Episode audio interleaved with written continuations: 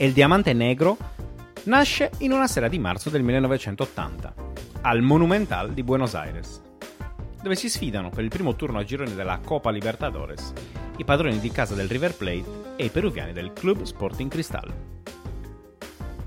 La partita prende una piega imprevista nei primi 45 minuti. I favoritissimi argentini sono sotto di due gol contro la macchina celeste, una sorta di Juventus del Perù, e un giocatore in particolare richiama l'attenzione del pubblico e dei giornalisti presenti, non tanto per il gol segnato, ma soprattutto per le qualità tecniche. Il suo nome è Julio César Uribe. Il River Plate ribalterà la gara, ma il nome di quel numero 10 inizia a varcare i confini nazionali. Da quella sera, l'uomo di punta del cristal sarà per tutti il diamante nero. Così lo definirono i giornali di Buenos Aires, lui che aveva trascinato nel 1979 la sua squadra alla vittoria del campionato e che si ripeterà quello stesso anno, ovvero il 1980, una doppietta storica per la compagine peruviana. C'è una giocata che caratterizza Uribe, inventata dal brasiliano Sergio Ecigo, resa celebre da un altro verde oro come Rivelino e marchio di fabbrica del diamante nero.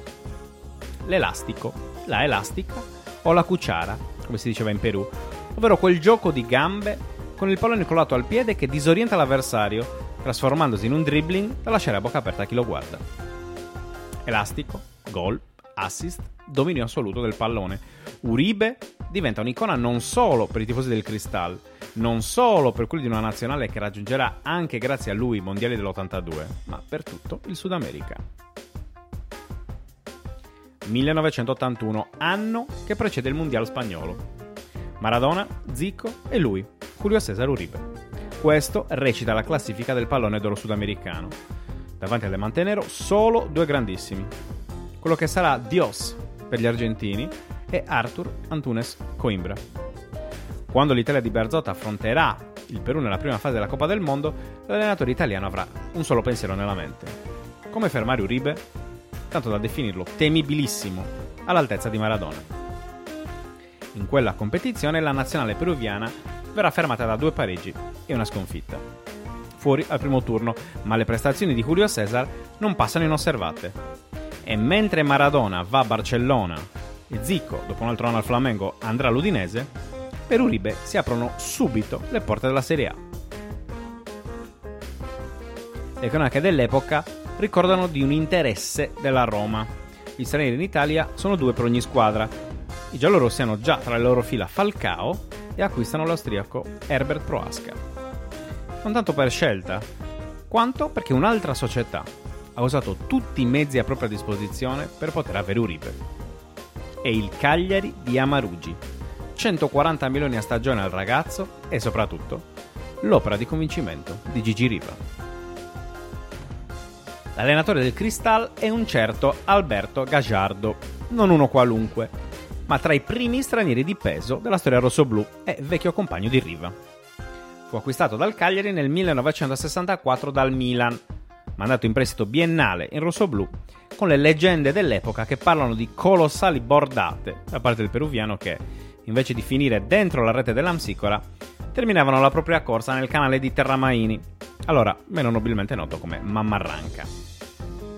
Gagliardo fu protagonista nel mondiale del 1970 quando il Perù fu sconfitto ai quarti di finale dal Brasile di Pelé e l'uomo di Leggiuno vola fino in Sud America per convincere Uribe ad accettare la corte del Cagliari anche grazie all'aiuto di quella vecchia conoscenza.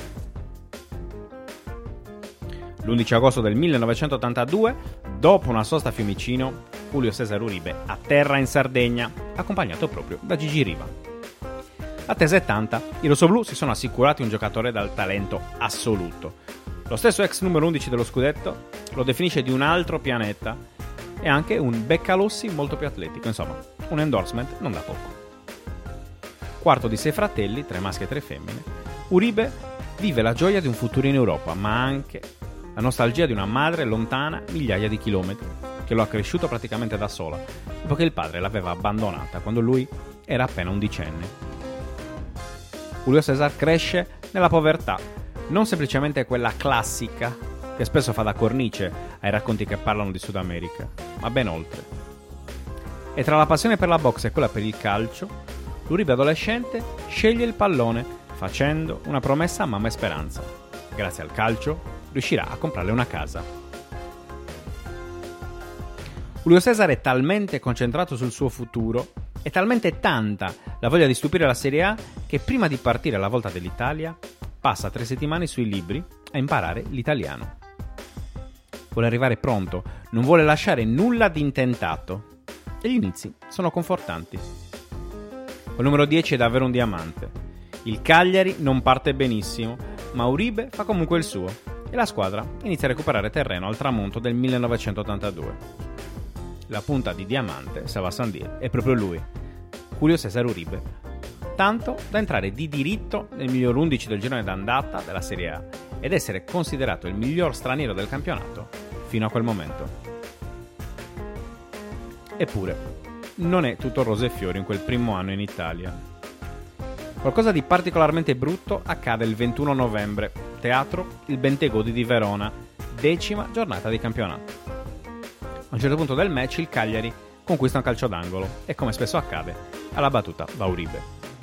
I tifosi giallo-blu, da qualche anno influenzati fortemente dal gemellaggio con gli hooligans inglesi del Chelsea, pensano bene di lanciare delle banane in direzione del giocatore peruviano.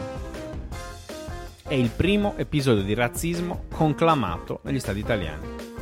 Uribe ne è la vittima e poco conta che sarà proprio lui a segnare uno dei due gol dei rossoblù nel 2-2 finale, grazie a un colpo di testa e un'uscita a vuoto di Garella. Di reti ne realizzerà solo due in 20 partite, l'altra arriverà nella sconfitta per 3-1 a Firenze, tra qualche infortunio e quello che resta, l'errore più grosso della sua vita. Non solo sportiva, come lui stesso ama sempre ricordare quando parla dei suoi tre anni in Sardegna. Ci sono dei momenti nella vita in cui le scelte possono cambiare il destino in maniera irrevocabile. In quella di Uribe uno di questi bivi è sicuramente quello del 20 febbraio 1983, un giorno in cui non solo il futuro calcistico di Julio Cesar, ma anche quello del Cagliari, prendono una direzione inaspettata. La squadra è in trasferta a Pisa, la salvezza è a portata di mano. Il pericolo è sì dietro l'angolo, ma ci vorrebbe davvero tanto impegno per essere trascinati nel baratro. Uribe arriva da un infortunio, ma si sente pronto dopo le tante corse al poetto per recuperare la forma migliore. Eppure, l'allenatore Gustavo Giagnoni non la pensa come lui e gli preferisce un altro compagno. Uribe ha un difetto, è tanto forte con i piedi quanto incapace di tacere, soprattutto se si sente vittima di un'ingiustizia. Lui è il miglior straniero della Serie A e nell'11 migliore del girone d'andata. Si sente più in forma di chi gli contende quella maglia. Di andare in panchina? Non se ne parla. La decisione che cambierà il corso della stagione è rifiutare di sedersi in panchina, in attesa di poter entrare in campo in corso d'opera, accomodandosi invece in tribuna, di fianco al presidente Amarugi. Un vero e proprio atto di guerra nemmeno le scuse del giorno dopo, quando il cuore ha lasciato spazio al cervello, serviranno a qualcosa. Nemmeno la cena offerta ai compagni. Nulla. Peraltro, Uribe è amato dal pubblico, ma non particolarmente dalla stampa, con cui paga l'associazione con un presidente mai amato. Uno che davanti ai microfoni dichiarò che il suo errore fu proprio non difendere Julio Cesar, oltre che un gran giocatore, patrimonio da un miliardo della società. Se chi ne criticava la vicinanza all'odiato Amarugi avesse saputo il dietro le quinte, chissà, forse tutto sarebbe rientrato. Perché a Uribe, il presidente, servì su un piatto d'argento la testa di Giagnoni. Se il numero 10 avesse detto sì, il presidente si sarebbe sbarazzato del tecnico albiese dopo quanto successo a Pisa. Invece, Uribe decide che no, Giannoni deve restare ha chiesto scusa con il cuore e non per convenienza. L'uomo viene prima del calciatore e non avrebbe potuto sopportare di essere l'artefice del destino di un allenatore che lo ha messo in panchina ingiustamente, ma che è pur sempre un lavoratore come lui. Così, la stagione di Uribe e del Cagliari imbocca una discesa pericolosa. A fine anno nel match di Ascoli da dentro o fuori, l'ultima giornata i rossoblù perdono 2-0 e Serie B. Julio Cesar va d'accordo con i compagni anche se Marchetti, centrocampista che gli gioca alle spalle, non gli perdona il deficit di mentalità, il non lottare per la sopravvivenza in Serie A. E così anche il suo grande amico Gigi Piras, che lo definì un giocatore da grande squadra e non da battaglie di retrovia. Il destino, i bivi. Ecco che forse quella corte della Roma sarebbe stata da accettare. Giocare per traguardi più prestigiosi, correre meno e mostrare la propria tecnica. Magari con una scelta diversa sarebbe andato tutto diversamente, o se, dopo la retrocessione, fosse riuscito a farsi trasferire alla Juventus, o all'Inter, o al Milano, ancora alla Roma, che però alla fine scelse di andare su Tonino Cerezo. Chissà. Da campione a bidone è un attimo. È questione di fortuna, scelte e combinazioni che devono creare l'alchimia perfetta. Ma nonostante tutto, Uribe è sempre stato nel cuore dei cagliaritani e i cagliaritani nel suo. Anche se la squadra è retrocessa in quel orribile 1983, lui è entrato a far parte, 24 anni dopo, nel 2007, della Hall of Fame rossoblu, anche grazie al suo carattere, alla sua umiltà e a quelle poche magie che ha mostrato in Sardegna. La fine della sua esperienza a Cagliari arriva dopo due anni di Serie B, il primo senza acuti, il secondo è quello dell'addio polemico. Veneranda licenziato dopo l'inizio pessimo, con Olivieri che prende il suo posto, poi i primi punti grazie alla vittoria casalinga contro il Bari con Uribe che segna il 2-0 con un tiro da fuori area, ma il nuovo allenatore non lo vede e piano piano scivola in panchina. Un giorno vola per giocare con la nazionale e non tornerà più da giocatore. A dicembre sembra in procinto di passare all'Universitario di Lima. Nel frattempo Amarugi vende la società a Fausto Moi il Cagliari non cede il diamante nero per meno di 300.000 dollari.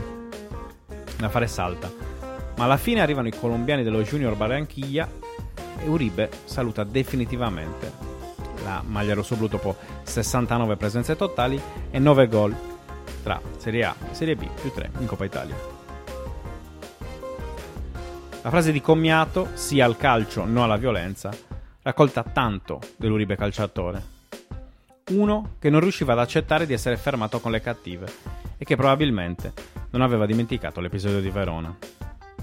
La nostalgia per la madre, tre anni di lontananza come fattore determinante di un fallimento, che si trasformerà invece in altri successi in aree più vicino a casa il campionato messicano vinto con l'America, altri due titoli con il suo Cristal fino al 1994 quando appende le scarpette al chiodo e inizia la carriera da allenatore.